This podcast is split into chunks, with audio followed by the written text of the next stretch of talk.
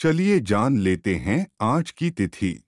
आज है 9 अप्रैल, सन 2021 दिन है शुक्रवार, तिथि है त्रयोदशी।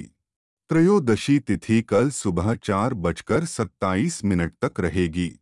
इसके बाद चतुर्दशी तिथि आरंभ होगी।